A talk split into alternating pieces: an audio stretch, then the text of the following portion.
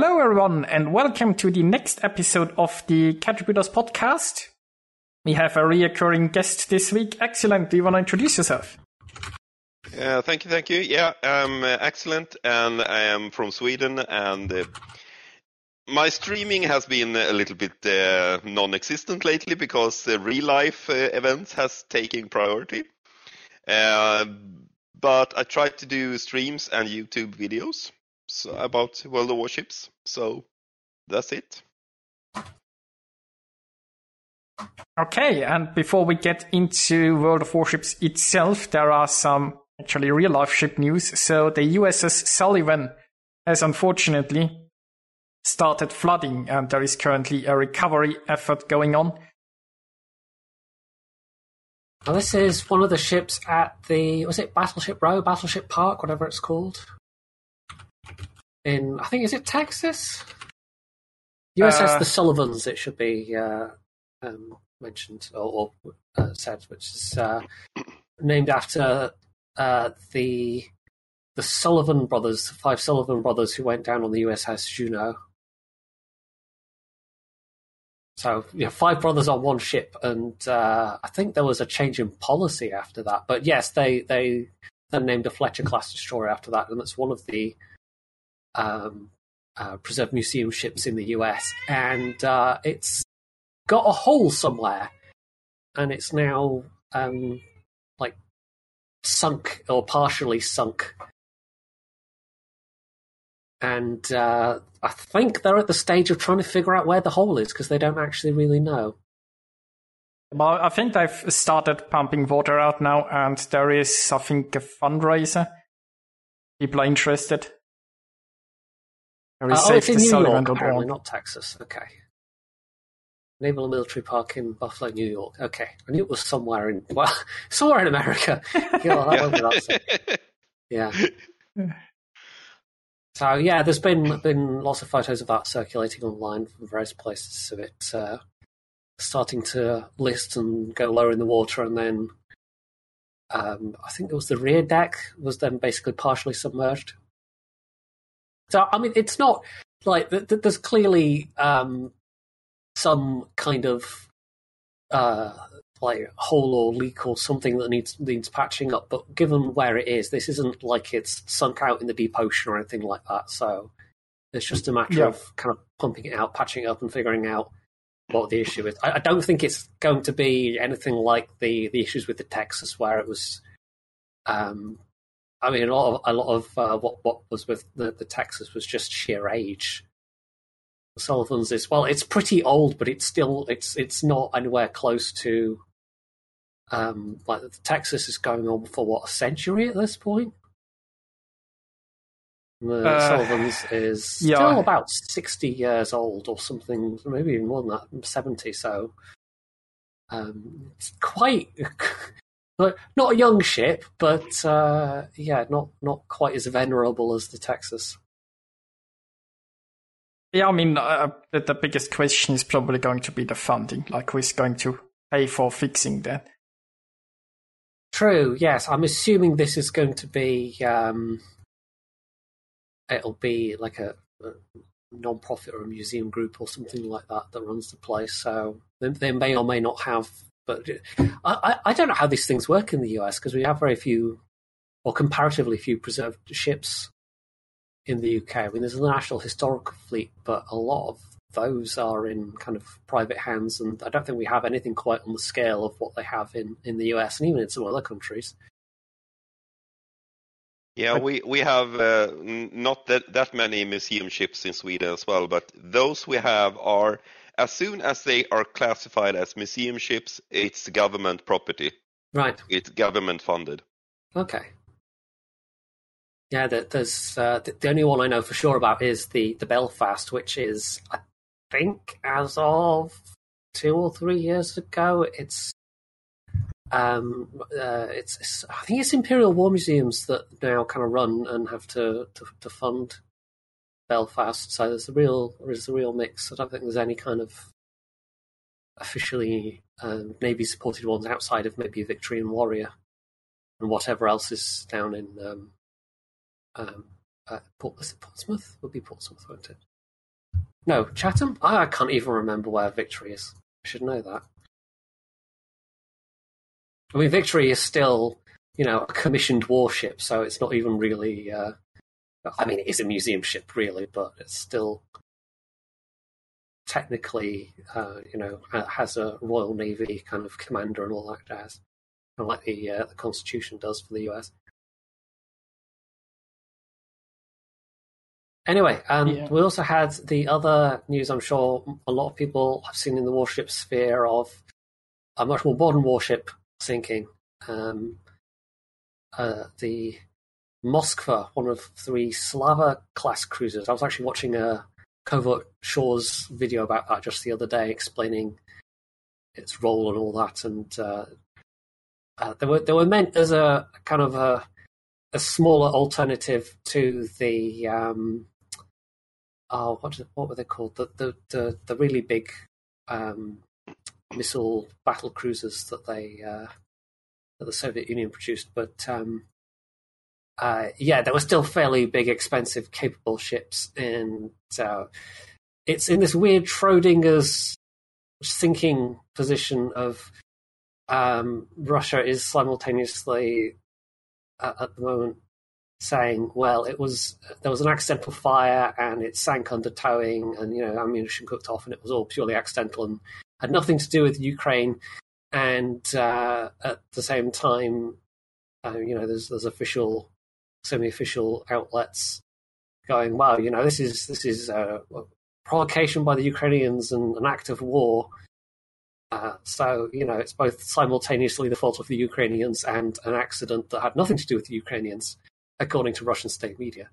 But um, yeah, as best anyone can tell, it got hit by a Ukrainian-made anti-ship missile, and it's supposed to have systems that work against that. Apparently, best we can tell is that, that from the information going around is that they used decoy drones, possibly, to fool their the radar or overwhelm the radar or something like that while this subsonic missile hit it.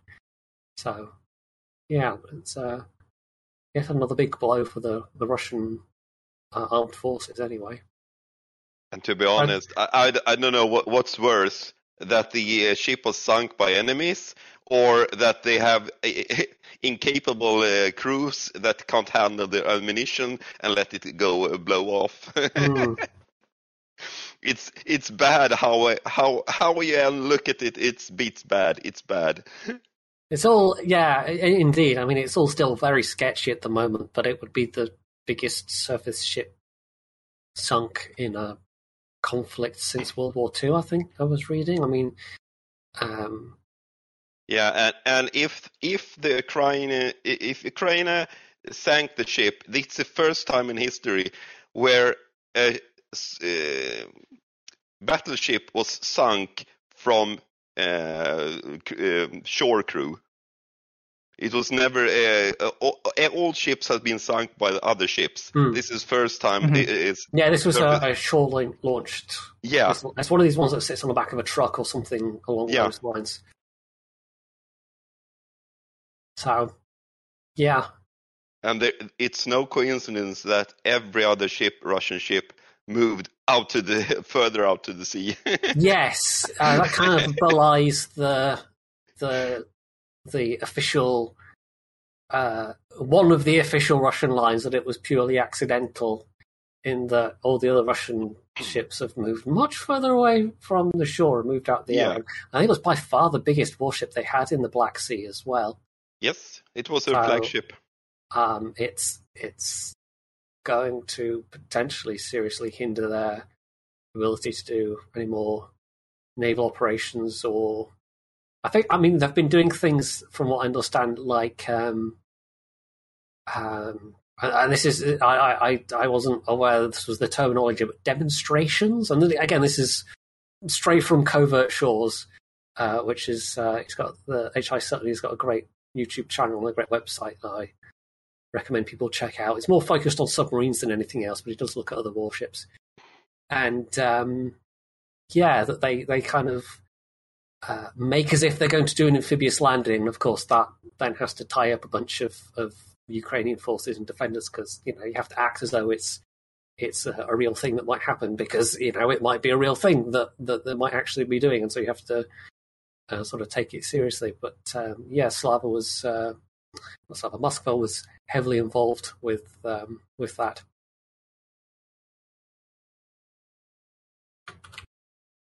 So yeah, that that's been um, yet another uh, serious blow for um, even just, I guess, like contemporary Russian Russian uh, military prestige and morale.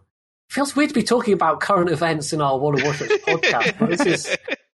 I think this is this is a thing that's happened that, that a lot of people that play warships will have been aware of. I mean, it's been oh, quite oh, yes. heavily in the news anyway. Oh, yeah. But yeah, you don't you don't often get to talk about contemporary warship related events, and it's usually things like um, accidents with uh, collisions or fires or, or such like. So uh, yeah, I think there's a twist of irony in that I'm pretty sure all three Slava class cruisers were built in Ukraine. Oh, yeah, I didn't know that. The, uh, yeah, Moskva was built by Ukraine. so of yeah. course they knew how to attack it. so yeah, I mean, and like a lot of these these these these large Russian cruisers, I mean, they've got the the quite distinctive kind of rows of big missile launchers, so it, it even removes that the possible threat of of um, of Russia being able to use use those to conduct any kind of shore bombardment. Sort of uh, much further down the coastline than their artillery would be able to reach. I mean, you know, the the Russian Air Force still exists, even if that's also been, you know, as a separate topic, that also seems to have been uh, not mysteriously absent, but not quite the the threat or the force that a lot of analysts thought it was going to be. Not as effective as believed. Yeah. And again, I've, I've, watched some very interesting videos on that from people like uh, Military Aviation History, another another great channel on YouTube that people should go and check out. Uh, someone who people might also know as, as uh, Bismarck. So, uh, yeah, uh, it's been uh, an interesting week in that regard. Uh, we also have, of course, had the patch in World of Warships. Along yes. with a complete lack of dev blogs, so we're pretty much just going to be talking about the, the patch. And, and other news. I mean, World of Warships has posted a lot of news posts recently. That's true. Yeah, there, there are a bunch of news articles as well. Just no no dev blogs that we know about, or well, not that we know. Like unless they post a dev blog during the course that we're live. um, but yeah, wouldn't have been the first time. Indeed. No. But yeah, I mean, the first biggest news in the patch are obviously the super ships that are now live, and they even had, well, I have a section here in the patch notes, but I have a much big, uh, much bigger article about super ships separately. Where they go over like how to access it. I mean, basically, you need three tier 10 ships researched in order to be allowed to buy a super ship. And then you need that one branch of the ship that you want to unlock because super ships are basically just the tier 11 ships, right? So if you want Hannover, you need the Kurfürst, but you need at least two other tier 10 ships unlocked.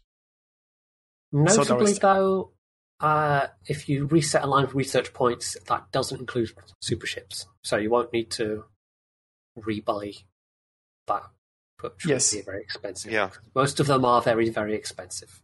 Yeah, 57 million credits or something like that. It's quite hefty sum. Yeah, battleships are the most expensive also with 57 million credits. And then carriers 48, cruisers 47.5 and destroyers 45.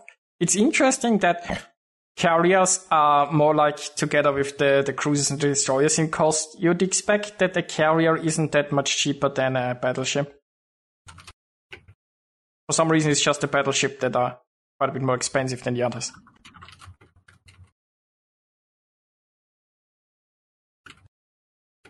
Now that also brings us to, to the economy. So basically, superships have designed as a massive credit sink. So they are very expensive to buy and then they're going to be rather expensive to play because if you, if you get the permanent camo for a super ship, it doesn't have the reduction in service cost and it also doesn't have a credit bonus.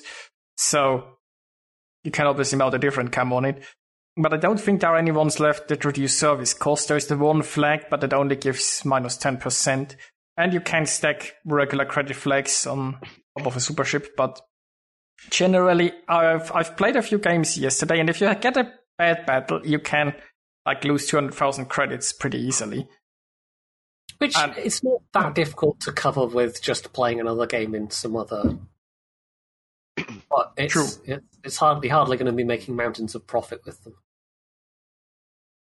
But I had like uh, let's say a hundred fifty thousand damage game in Hannover gave me about two thousand credits out of it, and a similar game in the Poison gave me like 400,000 credits. So there, there is, a, I mean, if you, if you are good and you run a premium account and well, even without some flex, you can probably run super ships at about cost, right? You don't necessarily lose money playing them. But of course, if you don't have a premium account or if you don't play that well, then you're going to lose money. But mm. it's easily compensated by playing other, I suppose.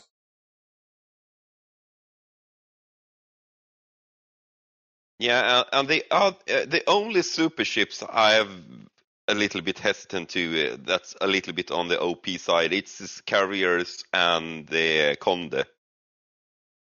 It's the only ships that are a little bit uh, hmm, too strong in my opinion, but really carriers too strong. Who would have mm-hmm. guessed, right? yeah, honestly, like it's it's uh, the the carriers could have used a bit more balancing, in my opinion.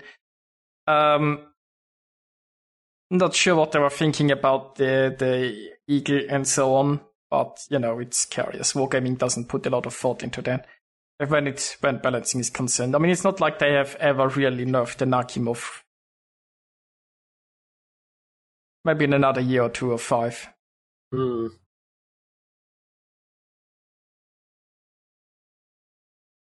Then uh, they also go over the fact that yeah, super ships are tier 11 ships basically, so they'll be matched only with tier 9s and tier 10s, and they are as researchable. So you now need a designated captain for it. So if you want your super ship, you need a new captain, or like you probably don't want to use that from your tier 10 ship because you still want to play your tier 10 ship. So it's not just a credit sink technically; it's also potentially a commander experience sink because people need new captains now, and well, people might pay some doubloons to retrain captains or so. So yeah, yeah you can't just easily drop in your Yamamoto or your Lütjens or whoever. That's also a big point, could, right? Because you, you know them to the ship and retrain them, but yeah, yeah. You now have to to consider if you want your your real special captain like uh, Günther, if you want them on the uh, tier 10 or if you want them on, on your super ship, because you're probably not just spamming the super ship like you would be in the tier 10. Personally, I feel these special captains is not worth going to the super ships yet. It's too hefty a cost to uh, retrain them. It's yeah, better to have, a, have a special. Be... Sorry. Yeah. You uh, go ahead. I was just saying, for most people, they'll probably be um, fairly high skill point captains by this point anyway, so not particularly cheap to retrain. Yeah.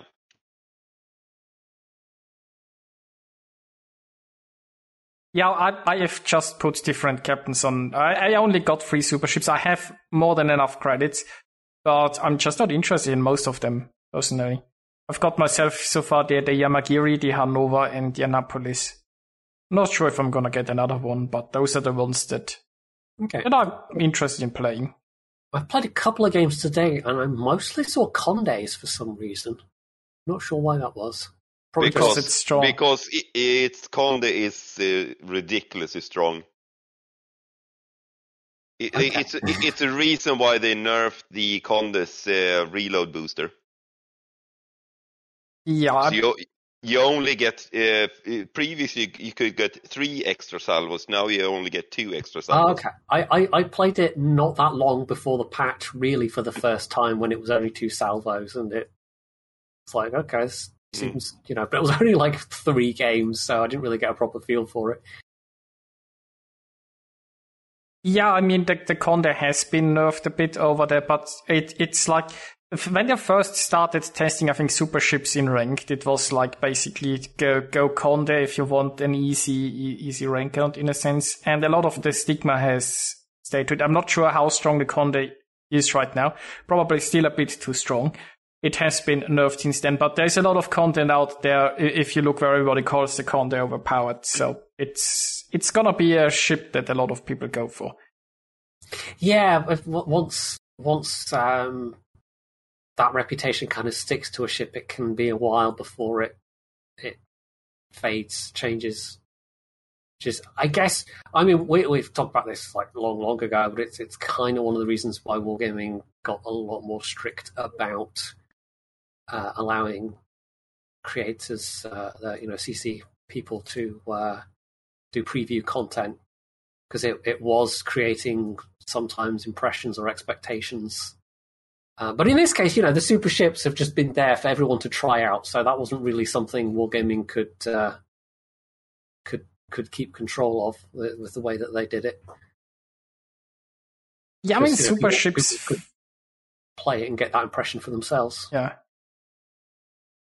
Part of me wants like super ships seemed for me really rushed. Also that they have now basically like especially the carriers have gone through very little uh, balancing. It feels like but the, I mean, the, like the first super ships that were around, like the Satsuma and so on, have been around for a bit longer. And a lot of the super ships are basically just take the tier 10, make it slightly better, call it tier 11. Uh, I mean, super ship.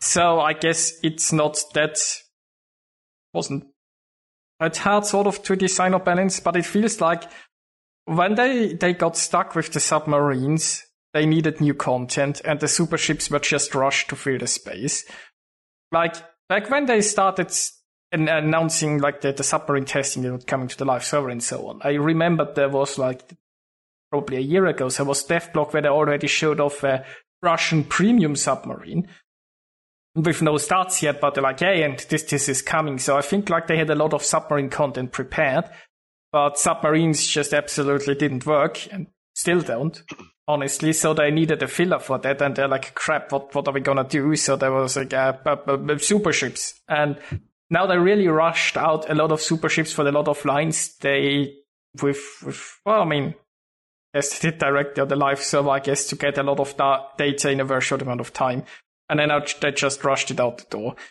And of course, they needed something to take care of the credits anyway, so they they also got that out of it. I'm not sure if there was something else planned or if Super Ships was a long term plan, but it really feels like they whatever their original plans were, they just rushed them out to fill a sub gap.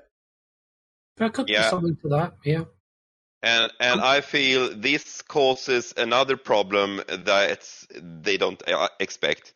They have bigger problems now to balance the game because they have more ships to balance, and more of the ships are not correctly balanced. So if they start to change variables on one ship, it could alter the whole super ships, all the submarines, everything has to be re- rebalanced now. Because nothing has been balanced when put into the game now. Rush out content and just balance after after a while, it's not a good idea. Yeah, but see, that's why Wargaming is keeping the balance after a while thing. Well, when you look at the game, there is so much unbalanced content in there from old lines. And then if there is enough of uh, drama around, then they slap like 2000 hit points on a sow and be like, look, look, guys, we, we are rebalancing yeah. our content. And then they utterly forget about it again. Or like the, the, uh, Pan-Asian Destroyer line that has been basically very unpopular for a long time and they what five times or so buffed the tier 10 last year and then gave up again and ignored the line again it's like there are so many there are so many things that you could fix but wargaming doesn't focus on that they just they rush things out of the door it feels like then maybe a month or two afterwards they make some slight adjustments and they're like yeah yeah okay okay give us the next thing, right? I, I will agree. It, it definitely. I, I don't know if I would put it in quite such strong terms, but I think there has definitely been uh, an emphasis or an overemphasis, maybe even, on getting out new content uh, for the last. I don't even like since submarines, maybe I don't know, like for a couple of years now, maybe even, and um, yeah, it, it has been to the detriment of of of game balance at times. But I also wanted to say, um, I I would much rather that Wargaming do something like add super ships to try and soak up credits than go with the Gaijin approach, which is to just nerf the economy and then nerf it again and then nerf it again, and then you know we'll add ships into the game, and we'll make them the most grindy, you know, grind of all, and then later on they nerf the economy again, and yeah, uh, I don't. Yeah, I, don't I, I agree. Why anyone keeps, I uh, fully agree. yeah, I, I rather have them doing like this than make it more grindy. Yeah. I mean, I mean, they they also have they have in some ways nerfed like bits of the economy, like the flag economy, for example.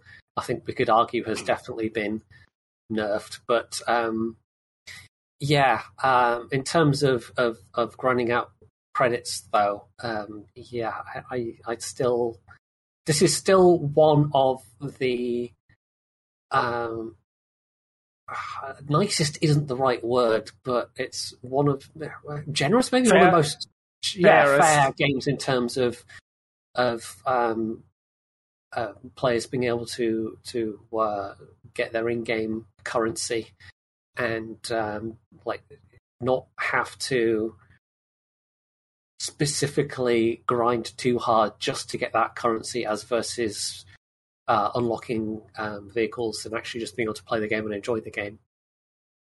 Because uh, even with World of Tanks, that was a thing of you, you would have to sometimes just go right. I'm just going to play a bunch of premiums in a row because I need credits, rather than actually play the tanks I want to play.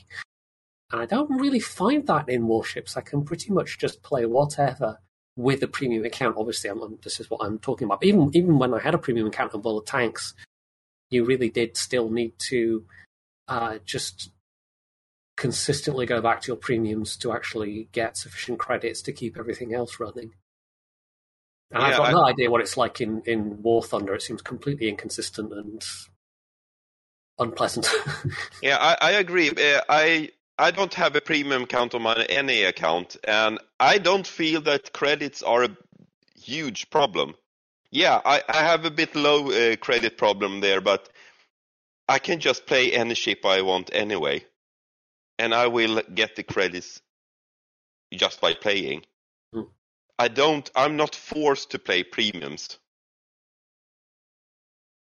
I mean, definitely- it's Definitely Um, speeds things up a lot. If you Yes, did. it does. It does. But I'm not forced, as in my, many other games. and it depends on like the, the how many combat flags you want to use or how many you, you still have saved up from the other events and so on or how many battles you play in general because like combat flags are most like mostly you get them from random boxes but those are just a few so you need to buy them in the armory for credits right and they aren't very cheap so if you hmm. if you actually want to run all eight combat flags that you can on every ship, it's gonna be relatively expensive and you probably need to farm some credits. But honestly, I mean, you don't need all the eight flags and everything. I definitely have like there's a bunch of ships that I've taken a bunch of flags off just to make the ones I've got last longer. And I have had to resort to spending some colon credits on uh, topping up some flags as well. So yeah, that's another thing. that Yeah, I, I. I agree. Uh, on my cool. most destroyers on my NA account, I don't run the detonation flag anymore. I I ha- can't afford buying flags, so I'm running out without them. So, but it works. Mhm. So, so you are one of those people who was farming detonation flags, weren't you? Oh yeah, yeah. Uh, Yeah, so uh, overall, like super cruisers are to stay. They aren't really the most intrusive. I think they have done. We'll have to see how popular they will be with the credit things, and I just hope that they'll uh, don't wait another half year until they balance the super carriers. Yeah. Hmm. To me, the only problem with the super ships are the carriers. And we haven't even seen the Russian super carrier yet because we all know that's gonna come. Oh my god, if, if we get the tier 11 Nakhimov, I'm, oh, that's no good. Uh,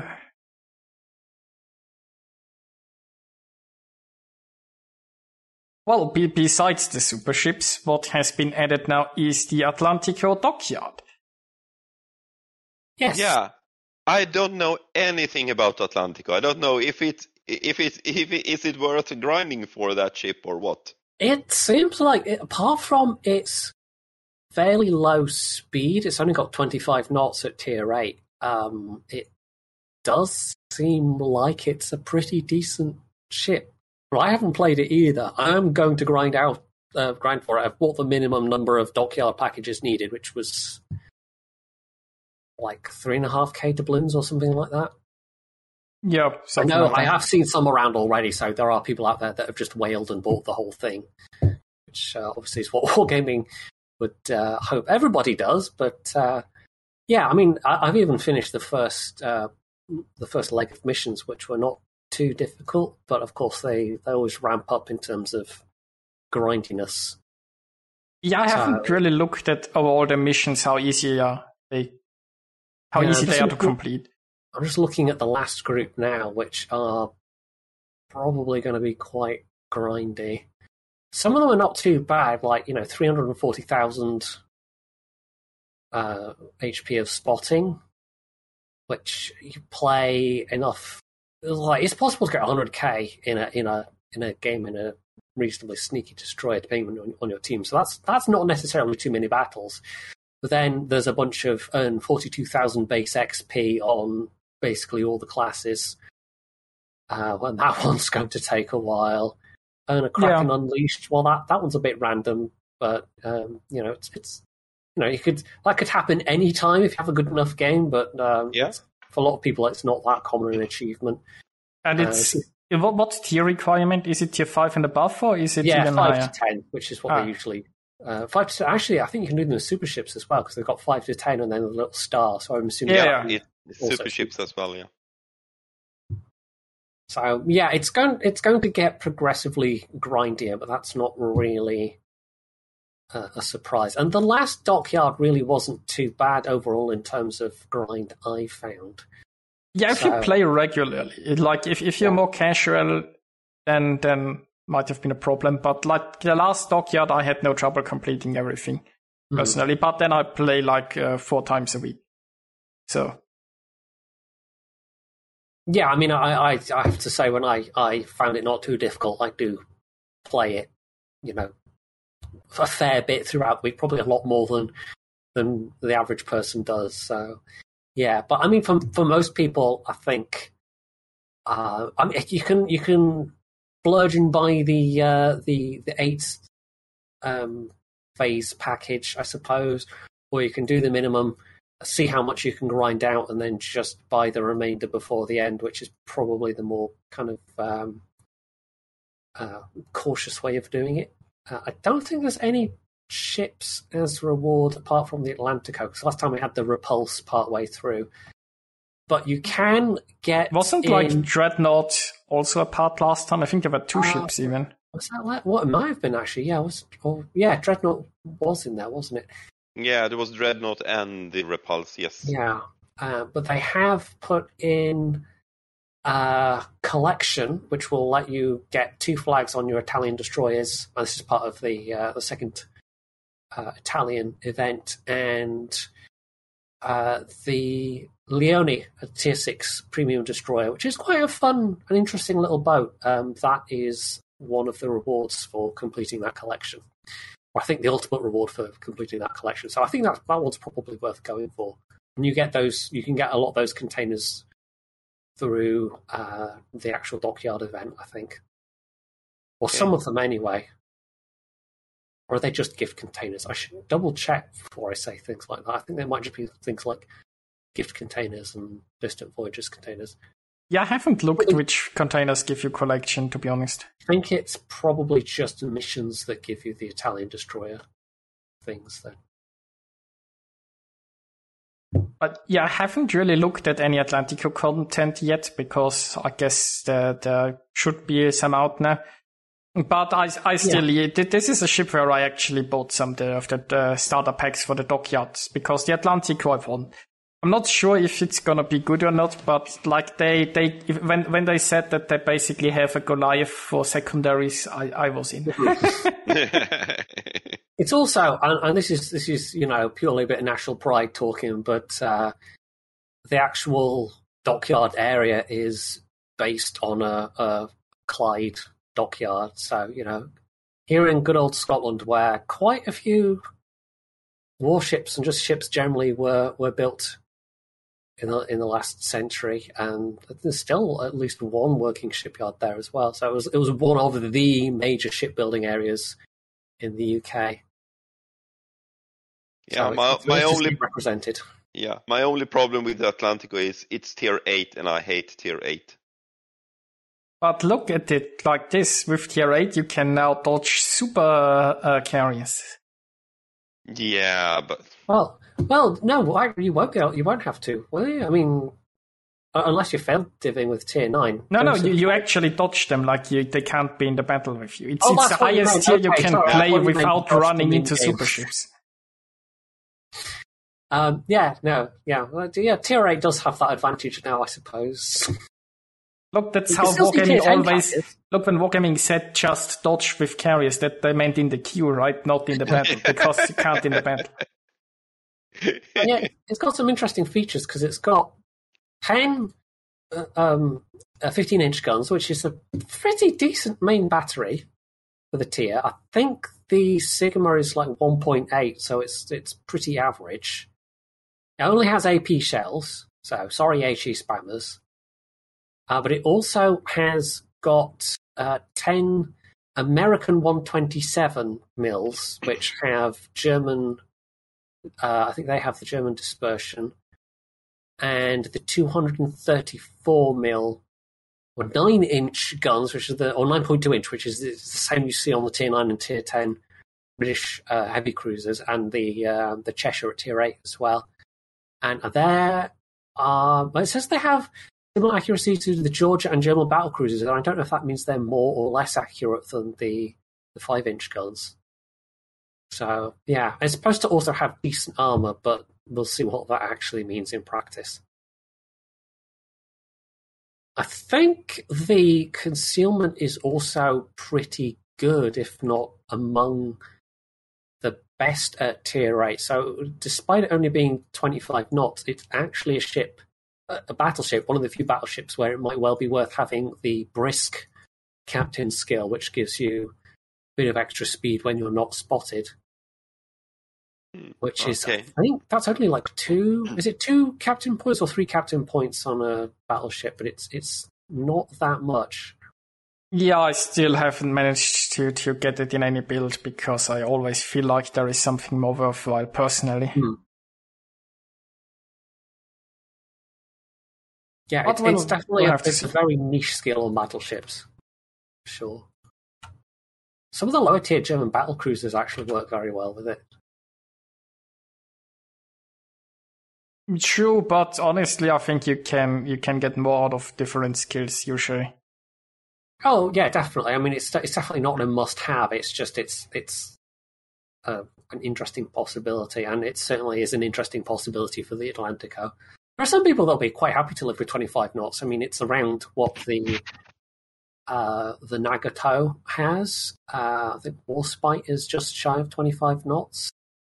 Um, so it's not like slow, slow, but it's definitely not fast. You'll beat the Kansas in a drag race, and that's the important thing. okay. so yeah, over, overall, this seems like a pretty decent event, and it seems like it's got a pretty good reward at the end of it. Yeah, and and then yeah, they actually the next article was about the Italian destroyer collection. So it can be obtained by completing combat missions and in the armory. You can get 24 containers from completing combat missions, 2 from free daily bundles, 7 from community tokens, 3 from premium containers for community tokens, and 2 containers in paid daily bundles. Do you need those, those paid ones though? I wonder. I'm not sure. Somebody will have done the maths on whether you actually need them to complete the collection. I hope you don't. And I Given- haven't- I, I don't think you need to buy anything actually. Oh, well, it depends on your RNG, I suppose, because the exchange rate for duplicates is 4 to 1. So if it depends hmm. how lucky you are. They say after opening 36 containers received for completing combat missions, as well as received from free daily bundles, and for community tokens, you need to have some community tokens, there's a high chance that you will have completed the entire collection, but there's only a high chance. So hmm you, you might have to actually uh, uh, invest some money into getting early on. So it's But- only but- but free that- if you roll lucky. But then again, uh, they uh, the destroyer containers will be added as uh, coal. You can buy them for coal after the uh, patch, next patch. yeah, I was I was going to say that there's So if you Okay. don't get it in this patch, uh, save save your money and go for the coal in the next patch after that. there will I mean- also, as as it shows there on screen, which is quite nice, uh, be doubloon compensation if you already happen to have the Leone, which I do. So that's going to be worth grinding out, even if you already have that. Yeah. Oh yeah. And and they say I, I want to in a future update the Italian destroyers will contain. I'm not sure if it's ne- necessarily the next patch, but yeah, that's that's a good Eh. point. You can finish it for coal in the future.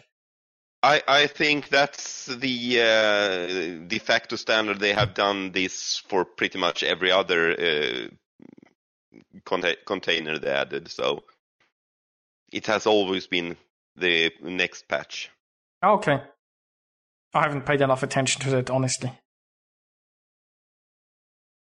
And as usual, like you, you can collect gifts again in the article, by the way. So here in Oh, this yeah. article, there is a one day premium account. I gotta say, I do I do quite like that they've been doing that that more. Yes. You have to pay attention as a player, but it, it does mean you you get more little bits of flags or a day of premium or a few community tokens or whatever. Eh, that's up in the long run. You know, if if they keep doing it. Yep. Then, uh, then Also, um, I don't know if either of you have the Leone, but maybe we'll talk about that for a second. Just I, I don't have it. I, I, I'm going to grind for it, though. okay. I Uh, just because you know people might not be aware of, of what it is exactly or what it can do. Um, it's definitely a lot different than the Italian destroyers that have uh, followed it. when, But, when uh, was the Leone first released? it's been a while. Um, I want to say at least what two years, something like that. Somebody in the Ah. chat might be able to. So, like, if it was released while I was still in the CC program, then I have I, I've never played it. I'm not aware of of. Uh, but it, it's I have a lot of ships in my port that I've never played from my CC days. So, um, yeah, it, it, it has decent concealment at tier six. Uh, it has got four twin 120 mil guns. So you have eight barrels. Uh, so it's it's not quite you know the Okhotnik, but eight barrels at tier six is pretty good. But the downside of that is you do have um, a like a 10, one and a half second reload. It's a pretty long reload to offset the fact that you have so many barrels. So it's it, it's it's not really a, a get in there and and uh, you know DPM them down. But um, what goes along with that reload is it actually gets a US smoke.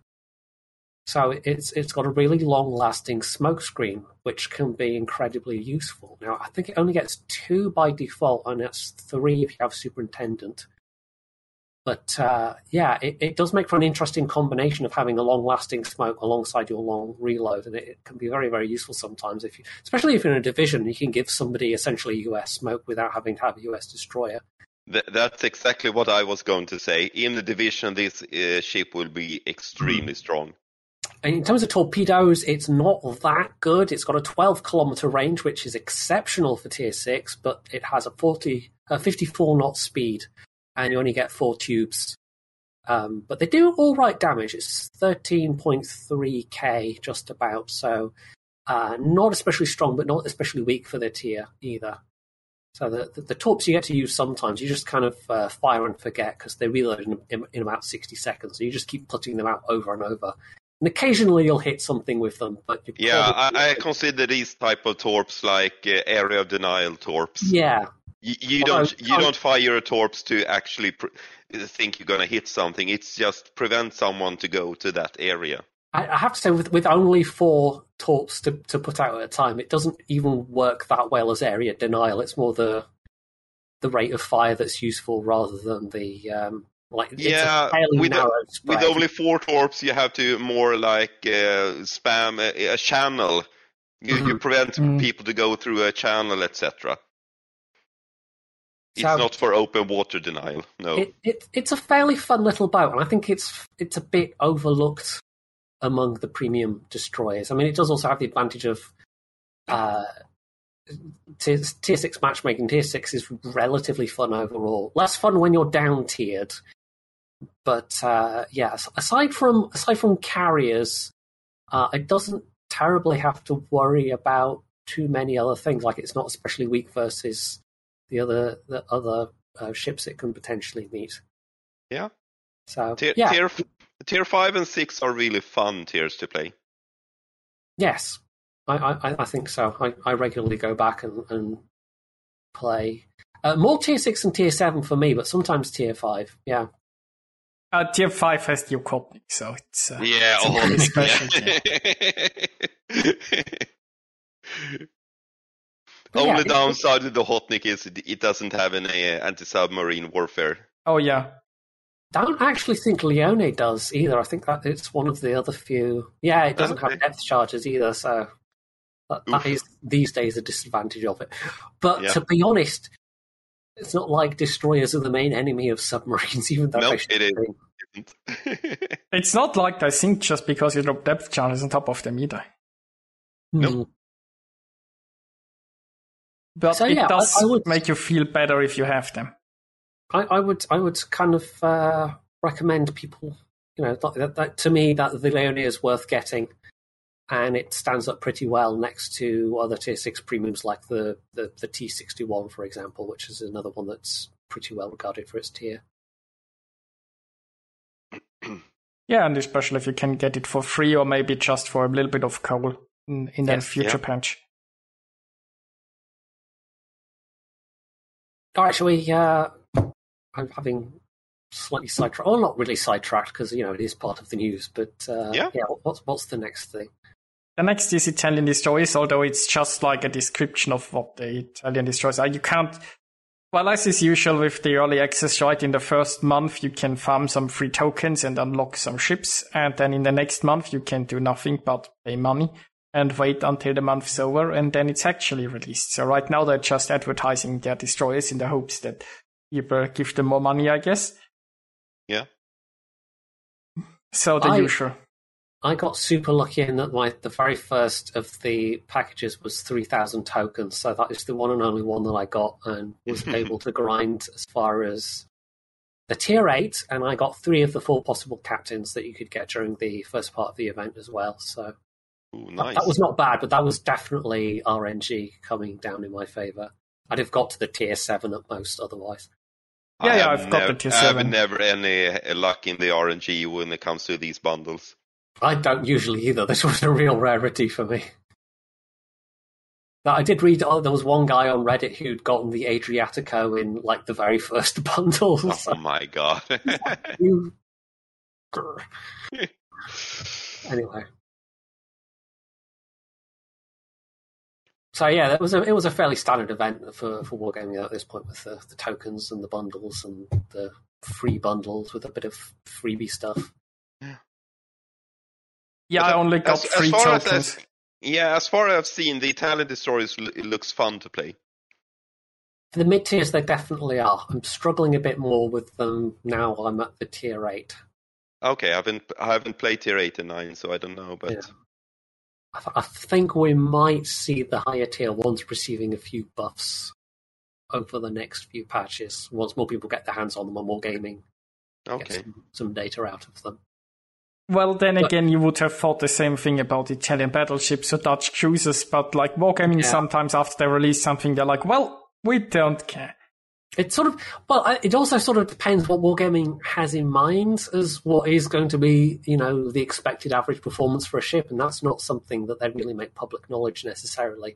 We only know if something has succeeded or failed past what they had in mind, uh, if it's then subsequently buffed or nerfed. Um, so yeah, we'll see with Italian destroyers. They're definitely more of a niche line, um, probably a lot more niche than uh, maybe even things like the smokeless lines. Um, and I have seen people trying to play them like the Paolo Emilio, which you kind of can't unless it's a really fairly ba- badly damaged target already, because the torpedoes just don't pack enough punch for Yeah. that kind of darting in close and unleashing a bunch of torpedoes with your fuel smoke. They See- have to be at least half dead already, and uh, even at tier eight, the top the torps only do ten thousand damage apiece, so it's not a lot at tier eight at all. See, I've made that mistake with the tier 6. But the first this Italian destroyer that I played was the tier 6 when I unlocked it with the tokens. And then I was like, hey, uh, I can, can YOLO this ship around this island. And it was a disaster because I went around it. I launched my torps. The ship survived because the torps don't pack such a high punch. And they're like, oh crap, I need to get out of here. And the smoke lasts for a very short duration. And if Yeah, you like, like uh, like three kilometers av- after your YOLO, I mean, technically you have a pretty good speed boost, but you just have trouble fleeing. So it was a, it was a You've gotta lesson learned. you kill the thing that you're going in against. Basically, it's like it's like trying to do that whilst um, uh, in a in a, a Swedish destroyer. Like if they're if they're high health, you're just not going to do it. Or a Sims, you know, some something that has particularly weak torpedoes. So people people definitely have to adjust their expectations if they're expecting the entire line to be like the YOLO Emilio because they really really aren't. Yeah, and I have come, I've I've played that seven quite a bit. I kind of like it, I think, but I have to say you have to somehow get get use out of the guns, which is not Mhm. always the easiest because you ch- like you have two times three torpedoes that don't hit very hard and are relatively slow. So you aren't gonna survive on torps alone, or let's let's just say you are going to have a very bad game if that's the only thing you try. You you can have some nice torp hits, but you'll need to compen, compensate a bit with your guns. They're, I think that it's kind of like uh, the the French destroyers with their burst fire mode. It- It's by far that they are by far the most effective against other destroyers in terms of the amount of damage you can do in a short amount of time. Uh, obviously, with the the French, it's all about the you know the the, the HE or even like a broadside like cruiser.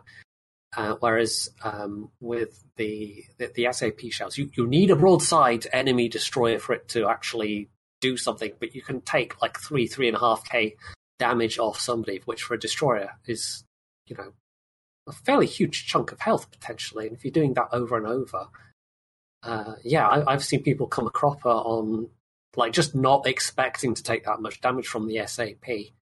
Uh, I think once people get more Yeah. aware of what their capabilities are, uh, they'll they'll know to be a bit more cautious around them. And by far the best tactic at the moment is just to angle away. Like if you get caught broadside, you at least have some time to start turning because generally there's a fairly slow reload. But if you just keep sailing along broadside and letting someone hit you with the SAP over and over, you're pretty much done for. Yeah.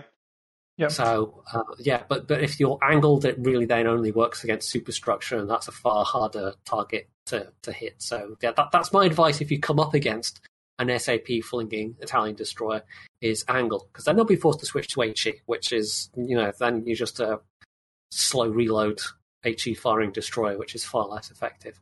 But so, keep in mind that yeah. SAP has better angle than armor piercing, so you need to mm-hmm. angle pretty heavily. Just, just oh, yeah, a little bit. It's not gonna yeah, you, you have to pretty much be nose in. Actually, yeah, nose yeah. in or end away, kind of thing. Yeah.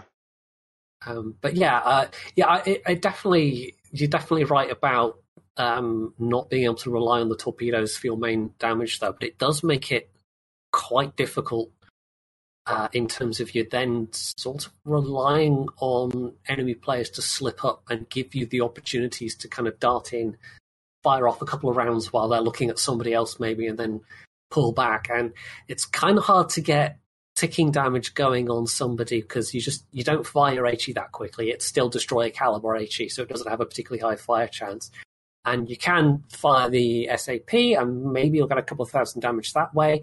But if you're just kind of darting in and out, doing a few thousand damage here and a few thousand damage there, by the time you get to the end of the game, it's not going to add up that, to that much overall. So I don't know if they're necessarily.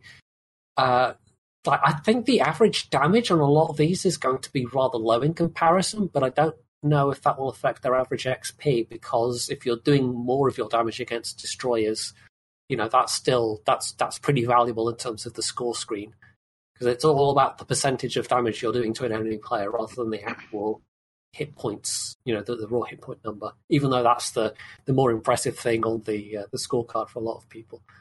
So yeah, they're definitely a niche line, and I, I really like the mid tiers, and I would like to like the high tiers, but we'll see when I get there. The tier nine and tier ten. Uh, what I would like to yeah. see, even just on the tier eight, um, you get a total of four smoke charges. I think even just giving them one or two extra smoke charges would really increase their viability at the higher tiers. And, I um, have also come to the realization that they are very hungry for captain points, which mm, maybe yes, allows you for some different builds because you really want, like, the, the thing is, you need to use your guns and your torps sort of both like your gun mm-hmm. is have a, such a, a, low range that you aren't going to far much damage against anything other than a destroyer because other, other ships you really don't want to get that close. But you you kind of want to buff your gun performance. You kind of want to buff your torpedo performance. You also need concealment. RPF is incredibly useful if you want to go after an enemy destroyer or just uh, avoid some you're running into. Dazzle is also an incredibly useful skill, but again, that's a four point skill. So you have yeah. to make some very tough decisions about how you're going to build your captains. And uh, there's, there's simply not enough captain points to get all of the useful skills that that would uh, help help cover the uh, the gaps. So yeah, they, they, are very captain point hungry, and uh, uh, if you don't have a lot of free captain XP, um, they're going to be that if you're going in and just using the six point captains or whatever that that they they have they have come within the uh, the first part of the event, or even whatever else Italian captains you have lying around, if you can't at least get the captains up to to ten points with elite captain XP, uh, you're going to really have a hard time with these. But you need high level captains for these ships overall to make them even sort of uh, semi-effective at what they're supposed to be doing, rather than just totally ineffective torpedo boats. So yeah, they're they're a they're a tough line in terms of like time investment or skill points investment or whatever. So yeah, I have seen.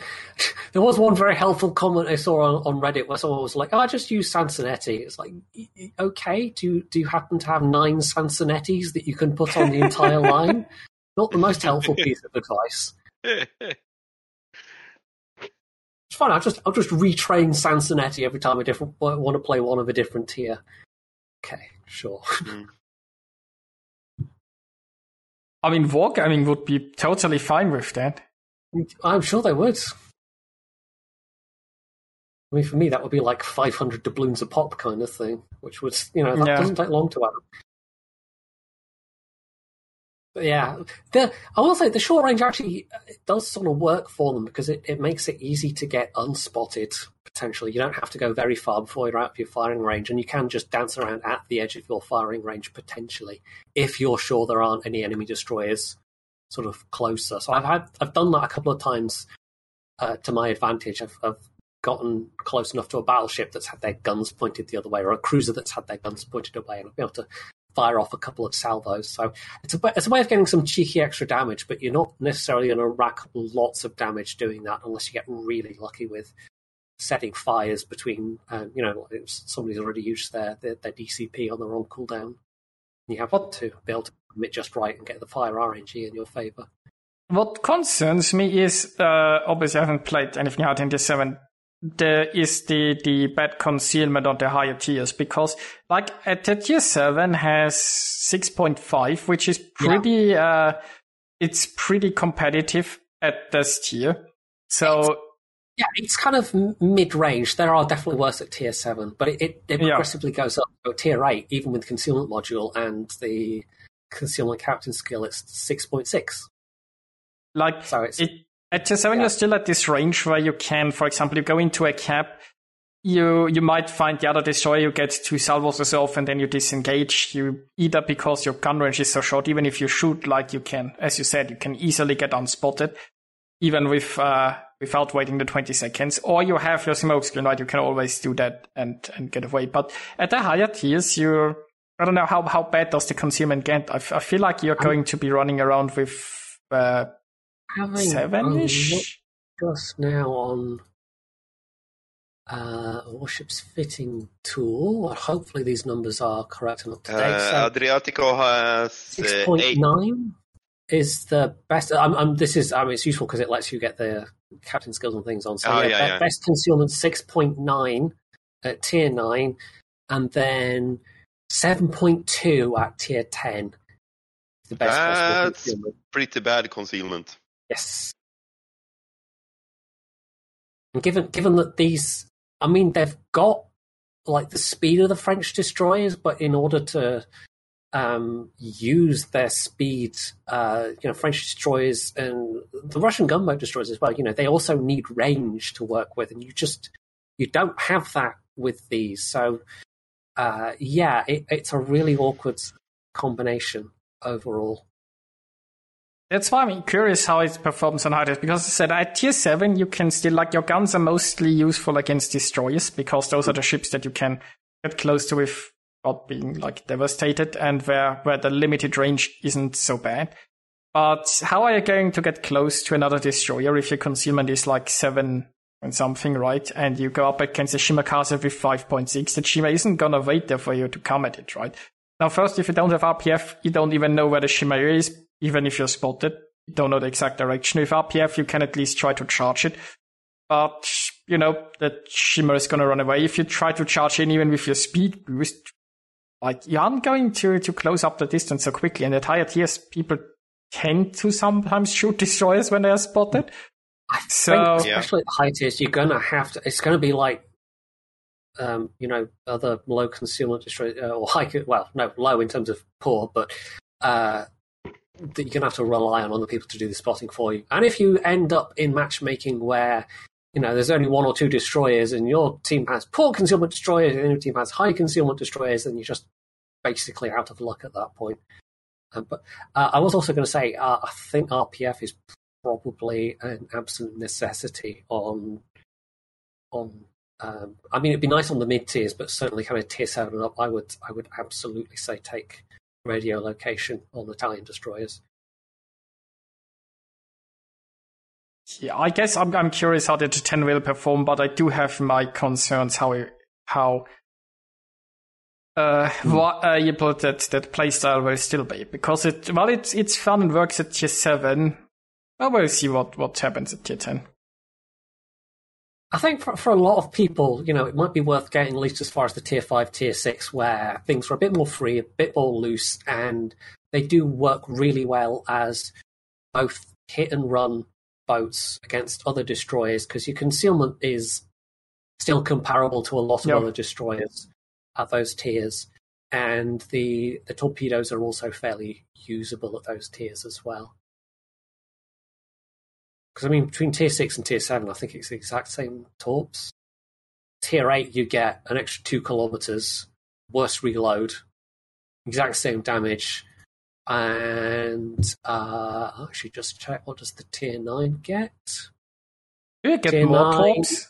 It's still 12 kilometers, but slightly more damage. Uh, it's still eight torpedoes at tier nine. Yeah, but it's it's only six at tier seven. Yes. Oh, yeah, yeah. It, it, yes, that's true. At tier eight, you do get um, uh, eight torpedoes, so that's that's that's that's fair. And then at tier ten, uh, it's 13 and a half kilometers, which is decently usable, but uh, only 13.9k damage, 56 knots. These are very slow torpedoes for tier 10. That's comparable to the um, gunboat German line or the the, uh, the the 15 centimeter German destroyers. In terms of you know slow, fairly long range torpedoes that are quite hard to actually hit anything with. Except I think those do more damage, if I remember correctly. So yeah, they're a bit of a No niche idea. line, and I, I, I've I've enjoyed some of them, but I think they're far from. Uh, like I don't think they're going to be a super popular line. They're definitely not for everybody.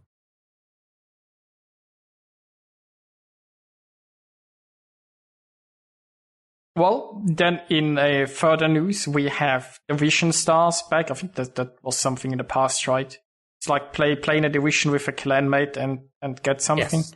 Yeah. Yeah, that's that's been uh, something that's been thing previously. I think there's a whole tab for that somewhere in the client. I've forgotten where it is now. Probably somewhere in the client tab. Like what, what are the rewards though, right? So you you basically you can earn something if you get team achievements with uh, while in a division with your clanmates. And you can Yeah, get, I think, you, you- can you- get the reward once for each clanmate. Wait, you can earn stuff for getting achievements in game? That can't be right. Yeah, yeah. You, uh, uh, after a certain kind, a certain number of stars, you get the captain, uh, elite captain uh, points. You get uh, free XP. You get a super container if you get enough stars, etc. So the more stars you get, the better there is the rewards. I mean, it's, I suppose it's quite nice if you play lots of divisions already, and it's really there to encourage people to also Yeah. play divs with their, their clanmates, I suppose. So, is it on the clan page? It's somewhere. Probably. here uh, it is, division stars. So yeah, there's a whole little like timeline.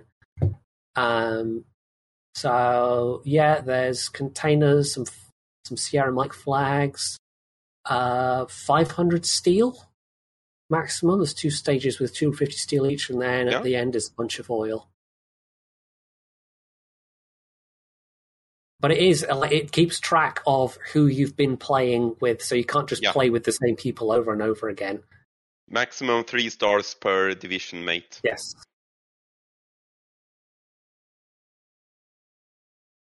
So I'll, I might have to try and encourage.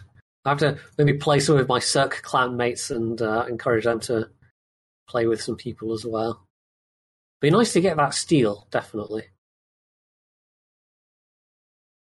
Anyway, it's it's, it's a nice little Yeah. I like that. True. Which uh, brings us to activities that you could even do with your clan, like brawls. They are interestingly 9 versus 9. That's pretty big for a brawl. That's pretty mu- a hefty number of ships. Yes. I wouldn't call that a brawl. Yeah, not sure. If, if, will I have special smaller maps or so? I don't know. Yeah, I think it's it, it kind of defeats the idea of the brawl, but who knows? Maybe people like it. I, I like the brawl when it was three versus three. Oh yeah, Hmm. I mean, it's it's just so so different and so fresh, and it's it's a lot easier to to find uh, to, to make a team of three friends than of nine, Yeah. and it's a lot less. Let's just say it, it's a lot more casual in a sense that there is less tactics involved. Like if you have nine people, you've got to worry a lot more about crossfires, about proper positioning, and so on. Well, there's some of that in the free versus three. Like in the free versus three, you just press W and have fun. Yeah, exactly. And that that's what brawl is to me. Everyone just W, go in, shoot, and uh, the game is over in four minutes. And then you figure It's- out it was one of those brawls that had carriers, and you stop after the first. Yeah. yeah, for some reason, the first, like the second, uh, where are we? Second round of Brawl, round two. not going to have carriers, but the first round is going to have carriers. So Yes. yeah. I guess the maybe they- round, I Maybe they just have to see once again uh, a black and white that carriers are not popular. Maybe, yeah. hmm But no submarines. Nope. Well, that's a small mercy. Yes. Will probably improve their popularity by quite a bit. People have had to uh, like they reset the missions for that, so people have got to grind out access for the, access for the subs again. Yeah. So I was quite pleased for about three seconds when I I, I realised, um, oh yeah, my subs have gone from port, and you know there's hardly any subs in the queue, and oh maybe subs have been taken out, and it's just people testing them again. But no, no, it's just people were having to redo the missions. So oh well, subs are starting to appear again. Yeah. the game was fun for like four games, and then they started to pop up again. So no. Uh. Well, speaking of actual fun things, they have some more visual improvements. So I think four maps, or what was it, that have been reworked? I think there's a separate article for that. Yes, yeah, there is, and um, there's Yeah. also, I mean, as the note here, there's, and I've noticed this already in game, the the snow effects on deck, which are quite nice. Yeah, I've seen that Yeah. actually in, in a match. Yeah, I, I, I would say art department again saves the game. true. There's also, and I don't know if this has been mentioned somewhere. It might be in like a list of patched notes, but uh, I'm pretty sure this is new. When, and it might not be. Correct me if I'm wrong. Maybe I've just noticed a thing that's been in the game already. But when you press M and bring up the big mini map on screen, you can actually see shell traces going across. Oh, I you can? think I haven't that's you. noticed. Yeah, I- so try that next time you're in the game. Press M, Okay. and you'll actually see the, the, the you know if people are firing at that point, you'll see the shell traces going back and forth. Aha, okay. That's interesting. I Uh, don't think it I've really pressed M in data, the but last you can year. see- You can see shoot, who's shooting at who, so that's quite useful.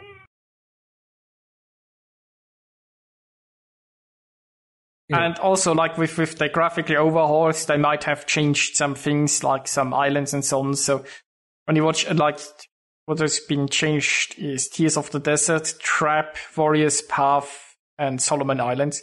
So usually when they do these overhauls, they change the topography a bit, be slightly move an island, have some part of an island a little bit higher or lower. So Yeah, I'm I'm just looking at the, the dedicated article now, and there's not much more in this than there is in the. It's basically a rehash of what's in the the roundup article. So yeah, they do. th- There's also a note that they've they've uh, uh, fixed or changed textures on on a bunch of ships as well. So I've not noticed much in game. There might be fairly minor tweaks, but uh, yeah, apparently they have been still tweaking various models and things.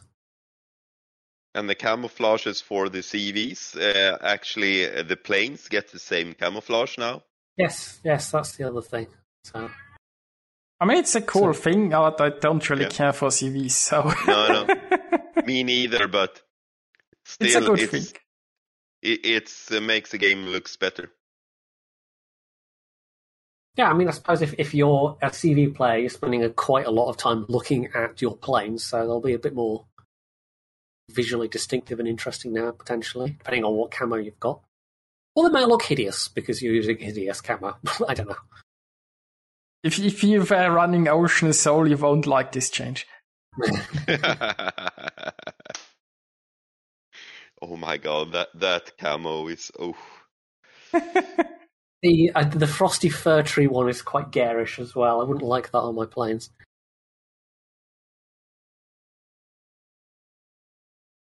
Well, then uh, underwater terrain has also been improved, which I really don't care for. But hey, No, Sam Sam points out that Sam uh, a chat points out that Sam's not getting enough attention and that he has several valid points he's just been making. We've all been ignoring him. It's very rude.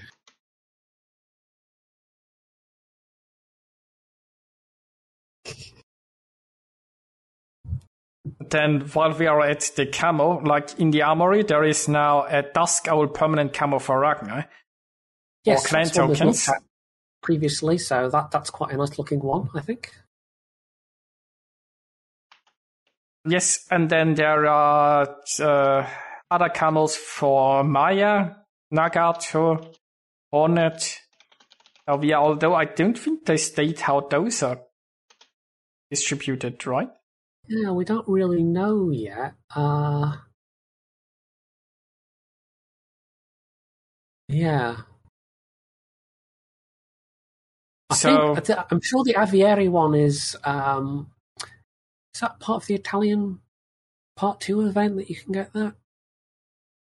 Can't remember, but the other ones, yeah, I don't like the Hornet. Who knows? The Hornet's only just come on sale. Uh, I missed out on getting the the Fuso samurai camo, and honestly, I kind of or the the the Himeji Castle, like the uh, the Japanese Mhm. medieval castle style camos. But I, I think I quite prefer the uh, the Nagato ones. I'm hoping that will be available on its own, but probably not. It will probably be a bundle that will be more than I want to pay. Yeah, I think the Nagato looks better than the Fuso. I think mostly because it's not like the statue, it's just like it, it has that the rear Hmm. part of the statue is still like a tower, sort of. It looks a bit more, I don't know. I guess as I've said, like the, the Fuso one would need the, the statue to shoot lasers from its eyes to, to really. yeah, yeah, it is a bit, uh, a bit, a bit too prominent, maybe. Whereas this is a bit more restrained, relatively. I can't quite decide if it's also supposed to be like a castle style thing, or if that's supposed to be like like a leather texture almost. It's either stone or leather. It's hard I to tell think from the it's picture. stone. It probably is. I mean, there's also things like granulated roofs and whatever, so it's more in the style of a building rather than styled on an armor, I suppose.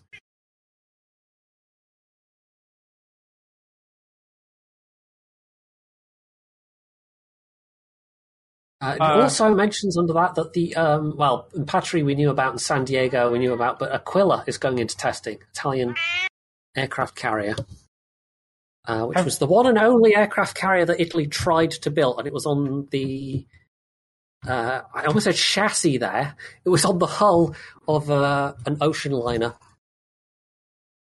Did, did we uh, ever see stats for that? I don't know that we have yet, so it, they're, they're keeping very stum about it. I think we've seen a picture for it, and uh, you know they've acknowledged it exists and is going to be tested, but don't think we know what they're going to do with it yet. So it might be they're testing out different concepts, but they haven't actually settled on what they want it to be. Maybe they used that chip for uh, concept testing of the uh, dreaded new uh, mechanics of the CVs that was ditched. Maybe. The Well, stun it, it- yeah, it might end up being like the the Hornet, where it's got one of these fast squadrons in, a, in, in addition to its um, its regular squadrons. Or, as we've joked in the past, it might just have SAP torpedoes. Who knows? SAP rockets, SAP bombs. I bet SFA SAP rockets. Oh my god. Yeah, But uh, but I mean, excellent does make a point there. With uh, I mean, I've often uh, used premiums to try a concept, and they want the the support carriers. I mean, not sure if it's it's gonna be in the Aquila already, possibly not, but I wouldn't be surprised if they try to add a support carrier premium at some point before they, Yeah. they go for an actual line. or else, well, it might be one that comes out with the line. I mean, they've also done that fairly frequently as well. As they've got lines that come out and then they have a premium comes out at the same time. So yeah, maybe True. it might be they might be waiting for that. They can be fairly free with it as well because, like I say, it was never completed. Just remained as a partially finished Hulk until I think it was scrapped in the late forties. So so you're Yeah. saying we should be really scared. yeah, maybe. I, I I thought they was uh, were going to do that with the uh, burn C- CV. That that is a, quite a different CV. It, it's arguably the only, you know, kind of fighter-based CV that we have with the Yeah. the modern iteration of CVs. But we haven't seen any other CVs doing that. So Yeah, that's true. It could be that style of thing. Possibly. Pizza slice torpedo bombers with pepperoni torpedoes. yeah. Yeah, instead of the usual splash of water, you get a big splash of like tomato sauce instead. When yeah. the hits. Meatball dive bombers. I'd go for that camo. Well, I mean, I don't play carriers, but uh, that, that's that's a style of camo I would be be behind.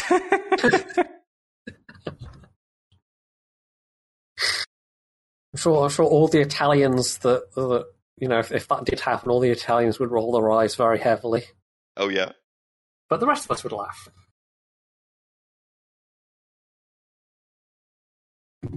yeah, I'm I'm sure there would be some Italians that would find that far. Look, I, I'm still advocating probably. for the for the Bierzelt camo for the Germans, but no, Wargaming doesn't want to listen.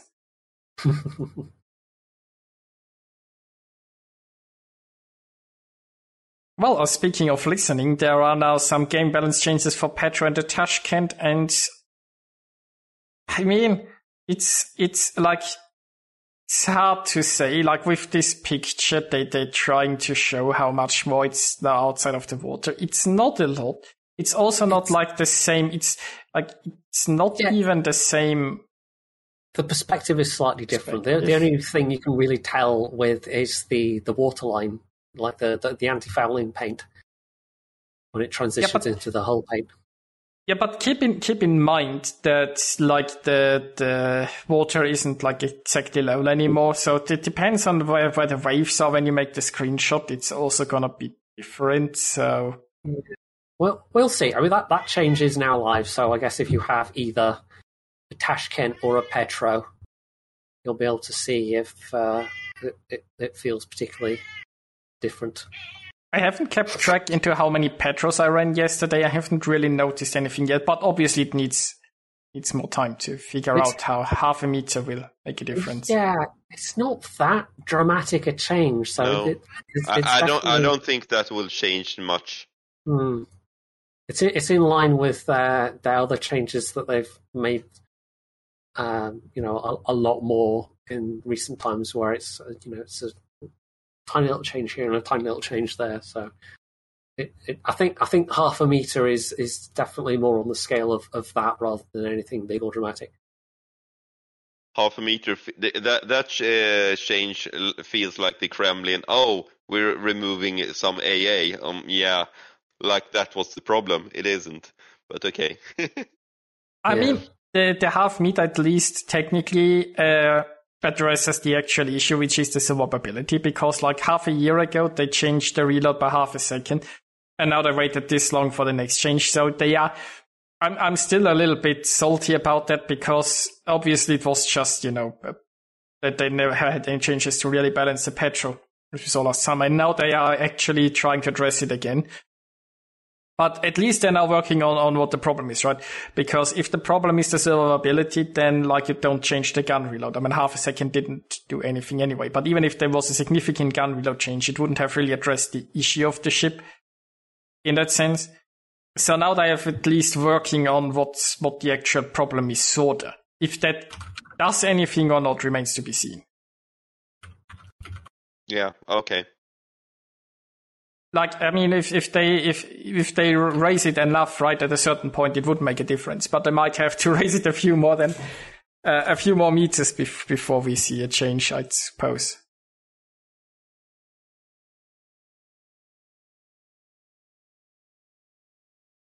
And then Tashkent has been submerged a bit to make him more tanky, presumably smaller target. Yeah, it's it's not like it's going to put the Citadel Yeah, Any- it's. any lower. So In a Yeah. ship without the citadel, the raising and submerging does a lot less. It feels like. yeah, it's not like it affects the actual detectability of the ship. Uh, there's also at the bottom of of that page. There's a whole list of uh, um, bug changes and things that they've made. The, the most interesting one, actually, the first line fixed an error that caused fast reloading main battery guns to fire your shots per minute than they could. Does this mean they actually have changed the tick rate problem now? Or is it just like the, the if you hold down the mouse button, what they said they they'd fixed? It's Because- not clear from that line at all which it's which which issue it's referring to. Uh, I, I would say a, a educated guess is they have not fixed the tick rate. They have done something else to actually do some kind of compensation for the uh, reload. Yeah, but it So feels like it feels like if they had an actual working fix, they would like advertise this more because this was kind of uh, issue that blew up. So just putting it into other changes and improvements there at the bottom, it feels like they they kind of wanna, I don't know, f- f- make people think it's fixed without actually fixed. It, it feels like one of those things where you just hope because in game you can't really see it unless you test it, right? You only you can't see it on the actual reload display. So if if you convince people that it's fixed, they hopefully forget about it again. Yeah. Because because fixing the tick rate means they have to invest in better hardware on the servers. They have to do a lot of costly costly things, and I don't think they're gonna do that. So this is just a small uh, cosmetic thing, I think. I mean, Yeah. if they've if they've figured out a way to compensate such that it effectively solves the problem, but of course it really doesn't give us much information to go on. So, I'm sure Yeah. somebody somewhere will be going into a training room and figuring it out as we speak. I, I- yeah, I feel like if they had an actual fix, they would make a big deal out of it, make a full article about and explain probably what they've done because that's something that gives them a lot of good points with the community. That's a lot of easy, good PR. So putting it like this seems a bit questionable. It feels to me like it's more of a, a cover up than an actual change. But who knows? Yeah. And you mentioned one word that Wargaming does not know how to do. It's PR. They, uh, yeah, they, they've had quite a variable time when it comes to that. Oh my god, they they really need to uh, have new people people at the PR department. I don't know if it's even been that so much as it's been, you know, the the PR people saying, well, you know, if, if we want to put our best face forward, we should do this and this, and the managers are like, nah, just just do just do the other thing instead. We don't want to commit to that stuff. Just fob them off. Yeah. Hmm. I mean, we will see what what what happens if if the the, the change in developers. There, there aren't any news, by the way, like of Wargaming. What we covered last week, that Wargaming Yeah, moved out of. Belarus and Russia, but no new info. Uh, that's all still very much up in the air. Uh, one thing they have added, which is a little bit hidden away, but um, the overall number of players on servers of all regions can now be seen in the in-game menu, and that, that's been in World of Tanks for a while, where you could see how many people were on the uh, the server, the regional server that you're on. But in this case, it just seems to be how many people are on globally. Uh, which right at this moment, it's saying twenty one thousand five hundred and forty five. I mean, can never Although- hurt to see that number. I don't really have particular use for it, but It's interesting to see, I suppose. Um, yeah, I, I don't know. I don't know if it does really give the player any extra information, but I think it might be bugged because players worldwide is exactly the same number as players on the current server, the EU server. So unless the other servers are all fully offline at the moment and only people on EU are playing, I think they might have messed that up somehow. not not exactly a major issue, but it's sort of amusing that you know somebody's put in a wrong variable somewhere.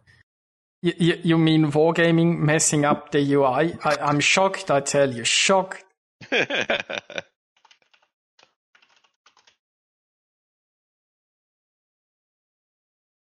Uh, yeah, then fixing error prevented combat missions from updating when the timer expired. I'm not exactly sure what that means. I wonder if that'll be referring to operations, maybe. Ah, Okay, possibly. Then there are some changes in textures and geometry and uh, fixed an error of some signals being shown.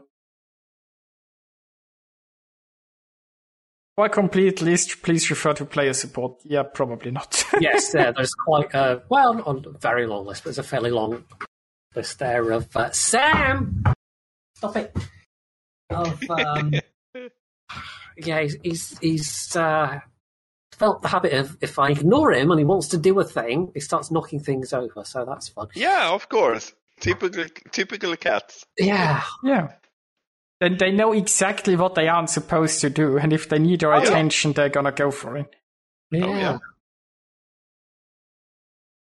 So yeah, yeah. There's a whole bunch of, of bug lists there. We won't go through them all, but I don't think there's anything particularly major.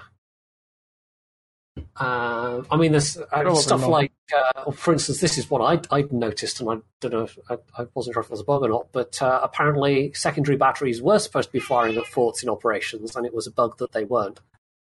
Because they, for a long time, they did, and then uh, the last couple of patches, I think that hasn't been a thing.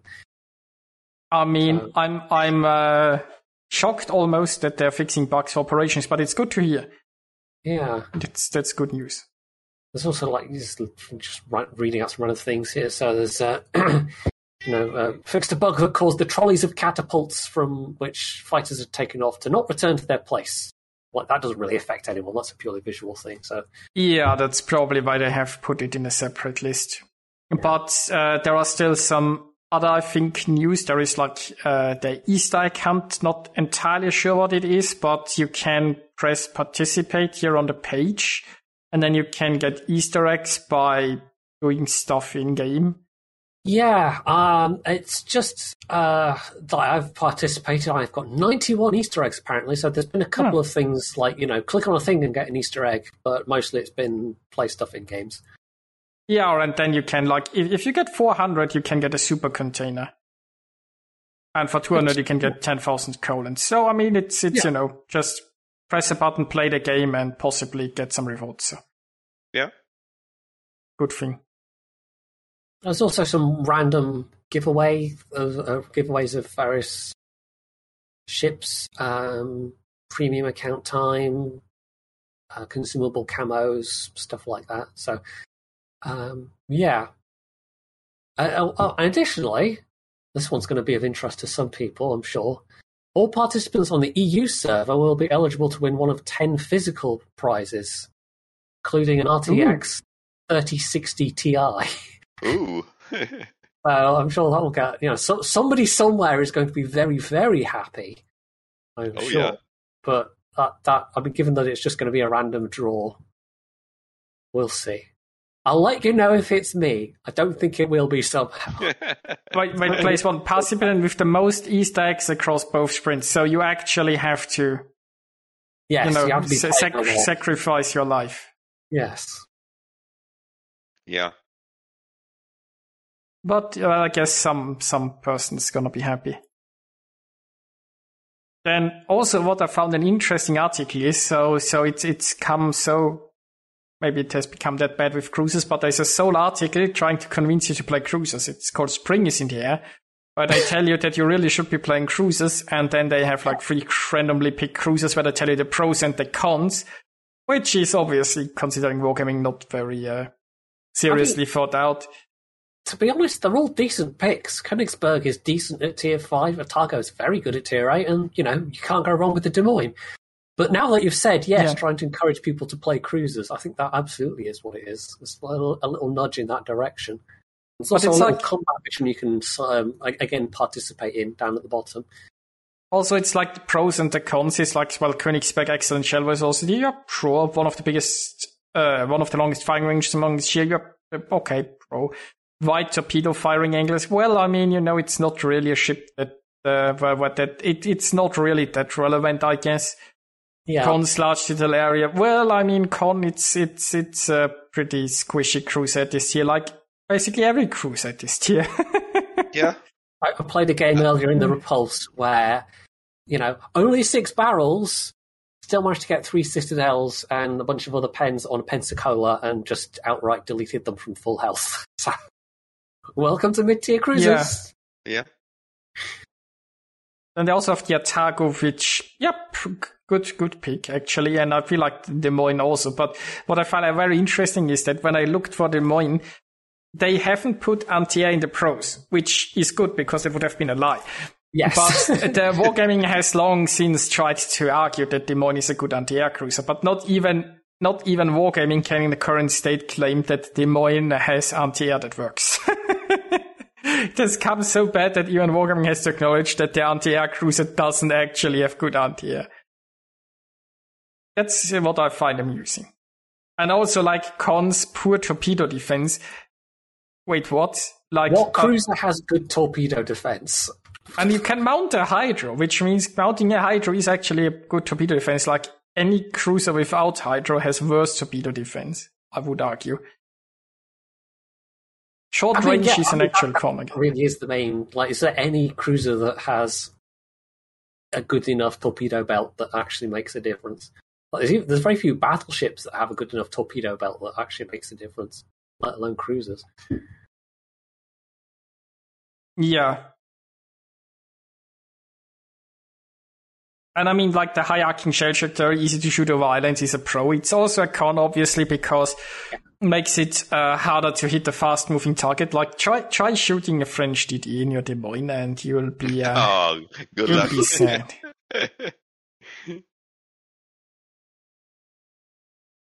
like I, have had games uh, where, where I was like, okay, so there's a French destroyer 12 kilometers and you shoot it and you shoot it and you're like, oh, screw this, I'm shooting the battleship instead. And that destroyer just keeps farming you, but you, you like, you know, you.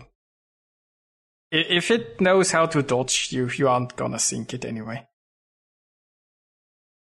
No, and you have to zoom out like three, four clicks out to even be able to aim at it. well, if it goes full speed, but oftentimes they yeah. just then they they like you know they slow down and then they speed up again, and it's like you you you like kind of give the perfect lead for radius, but it can accelerate so fast that it at this range it just throws your shells off because if it actually has that that's obviously if you're the only one sort of engaging it because if it has to dodge uh, dodge multiple ships it can't give give everyone the full attention but at a french destroyer that knows what it does is, is a nightmare.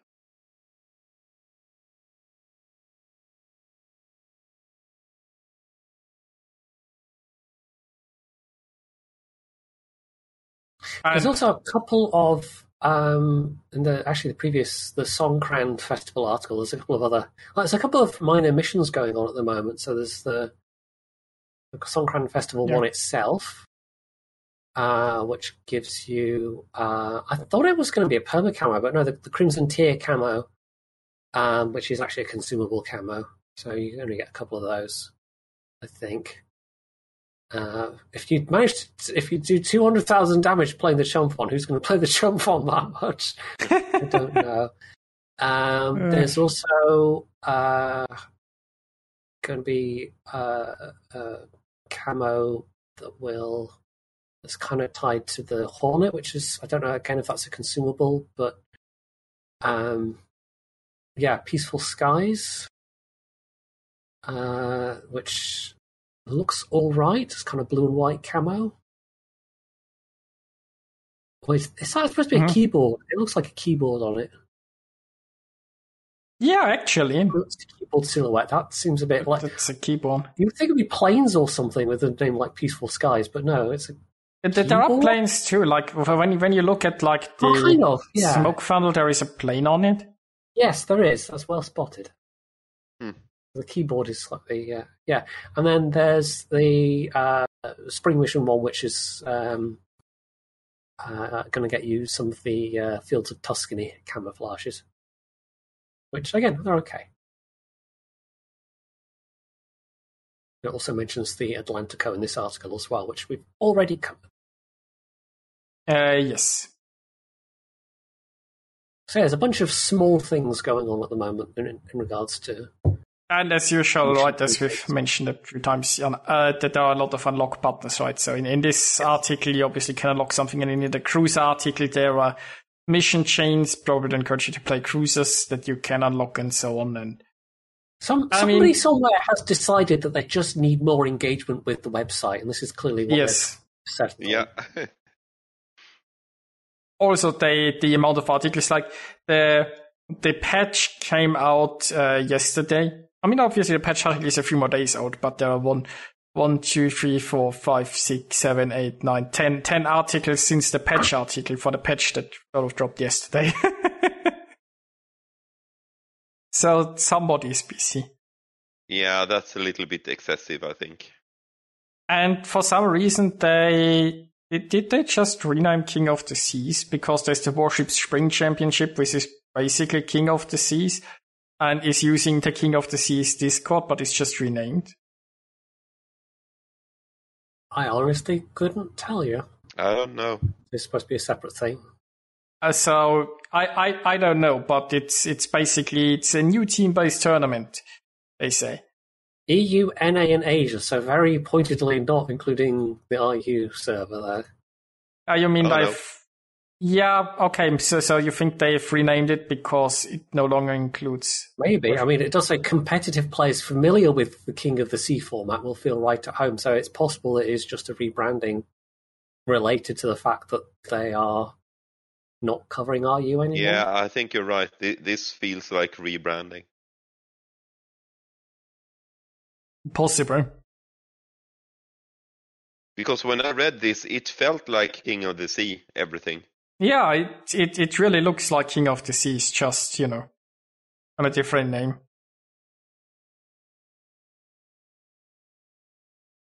But hey, Oh, I- it's, it's, they have a open to everybody to they- they have a to- nice logo for it with uh, with a plant on it. So yeah. So if you can get a team together, you can take part, maybe get some stuff, and uh, they'll also have some some bonus codes and things during the streams as well. because that way can it. Yeah, but when I was in water, they they've bought out King of the like King of the Seas was independently run, but it didn't like last year or so. Wargaming basically buy it anyway, so they could already run King of the Seas the way they wanted. So they already took full full control of it. They I think they actually bought King of the Seas basically. So it's Yeah, interesting that they would rebrand it now because they supposedly own all the rights to King of the Sea anyway and can do whatever they please.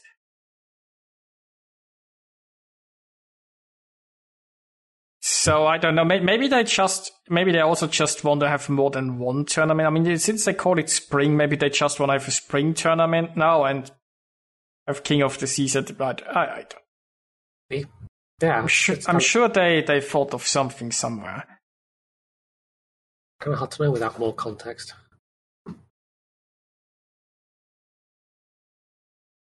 So I think that's almost everything apart from um, we mentioned the Hornet, but yes, that is now available to everybody. Like the super carriers, it has a strike squadron alongside its normal ones. Fairly standard tier 8 pricing, 12,300 doubloons for just the ship, a three point commander. Of course, there's doubloons for lots more than that as well. Oh yeah. Although weirdly, the commander pack and the admiral pack are very, very close to each other in price. Not quite sure what the difference between those two is. Uh, There's literally 2,000 doubloons and change between them. But for people who are History fans, you know, know. they'll at least be happy to see there's a Yorktown class in game, I suppose, which I don't think is the thing we've had previously. So, yeah. I mean, you you, I, you I, I think the, in the in the other admiral pack, I, I think you get more uh, signal flags, etc. Yeah, I think there's. I think that's the. I mean, it, it shows the commemorative flag there as well, and a ten point commander. So I guess yeah, you get a slight- ten point instead of a six pointer. But I mean, it's Okay. a premium, so you can just put any skilled captain in there anyway. So I don't Yeah. like for a premium ship having like unless it's got. Well, that, I mean, these days, do you really need to have the captain in with a premium ship? It feels like it's the more filler than ever. To be Well, honest. I mean, if you want to target like new people that, that just Maybe. start the game, then I mean, you you wouldn't want like people stop people from buying a premium as the first chip in the game, right? I, I, I mean, I guess from that, that perspective, and, and maybe if you really wanted, you know, who are like, oh, a 10 point captain, I can use that for something else. You still have to retrain it, but it's a 10 point captain you didn't have to grind for, I suppose. Yeah, but you could buy that directly, right? They're, they're selling 10 pointers for, for not even that much these days.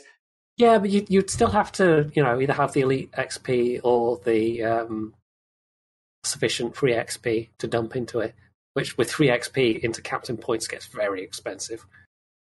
Oh, yeah. So, yeah. Oh, I think. Are we that Oh, you froze for a second there. Yeah, you froze Yeah. both in Discord and uh, stream. Yeah, the, the stream froze there for a second, but should be fine again. I mean, Yeah. it wouldn't be the, the internet and technology if it all worked perfectly. I will point out, I, I haven't bought this. I don't really have much to say about it, apart from they have uh, quite heavily referenced the Doolittle raid with the uh, the strike bombers being a flight of B twenty fives, of all things. Um, but it does say, if deemed necessary, balance changes may be applied to Hornet. So you know, people should be forewarned buying this that it might change, even though it's a premium ship. But this is Um, this is normal these days. I think they've just included Yeah, that I s- because for I many suppose. years they, they didn't dare touch it. And I- then I think that's it- just worth flagging for people Yeah. that have this expectation of it's oh it's a premium it won't change so it's probably worth pointing out as wargaming themselves have pointed out. Yeah, but yeah. I, I mean I've seen one of these in game already. It didn't seem to like make a huge impact, but uh, I I really have no idea of its its capabilities. I mean it's got what uh, regular AP bombers, and I think the B 25s are HE only. Uh, so I, I don't know. Um, I mean, the, it, it says they, they have a large number of aircraft, but they're slow. So it, it's maybe somewhat in the vein of the Kaga uh, uh, in terms of like having lots of aircraft. I haven't seen any content about the Hornet yet, so I couldn't tell. I mean, it's, it's being a carrier, I, I really don't care. I hope it stays away from me, and then I'll be sad when it comes for me. I, I can't remember the last time I bought a carrier. The only reason I have all the premium carriers I do is from my time in the CC program. Actually, no, that's a lie. I bought the Bjorn, or the, the, the, the Béarn. I actually did buy that, so that was pretty recent. I'd forgotten that, but that was pretty cheap because it was a tier 6. That was more for using in operations than anything else. Be honest, you just wanted to see like the, the lift with the planes. Oh, that was it. Yeah, hundred percent. I, I- I paid several thousand doubloons just so I could see the lift animation import the planes going. Ah, up okay.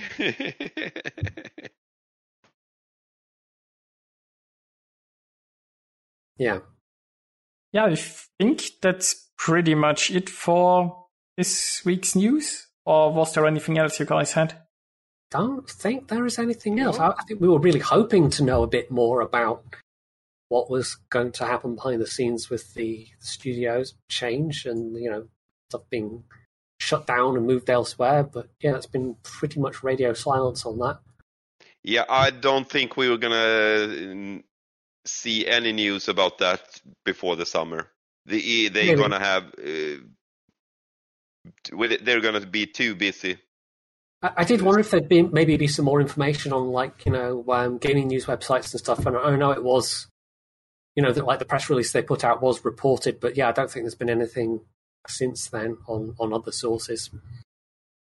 I mean, they also possibly don't want to interrupt their current developers yet or, or undermine the, their work so far by already announcing or introducing their replacement too much. There might Yeah, also yeah. still be like negotiations with, with new contracts and such. Yeah, Yeah. I imagine there's a lot still up in the air, a lot being negotiated. And as Axeliant was saying just before we started, you know, having having some experience of software development and you know how far ahead the, the pipeline goes, um, that, that that things should be relatively unchanged, probably through the uh, until the summer, and then we might start to see things slow down or, um, you know, more changes being announced or whatever. So yeah. Uh, we'll see. This is this is. It, despite the the dramatic nature of the announcement, it doesn't seem like anything's going to change overnight. Oh yeah. And it might still be, be many weeks until we get more news, possibly.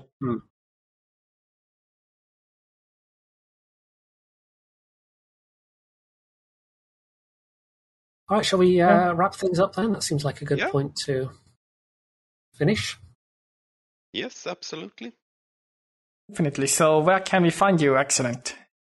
You can find me on Twitch. You have my Twitch address there, but I'm also on on YouTube. Go to my Twitch page, and you have my YouTube channel there. And you, I'm also on Twitter. On uh, I have uh, handle is excellent one because excellent was taken already. uh, so yeah, that's it. So yeah, thanks for joining us this week. Yeah, And- thank you very much. Thanks everyone for watching. We will be back next week. Have a good night. Bye bye. Bye. Bye.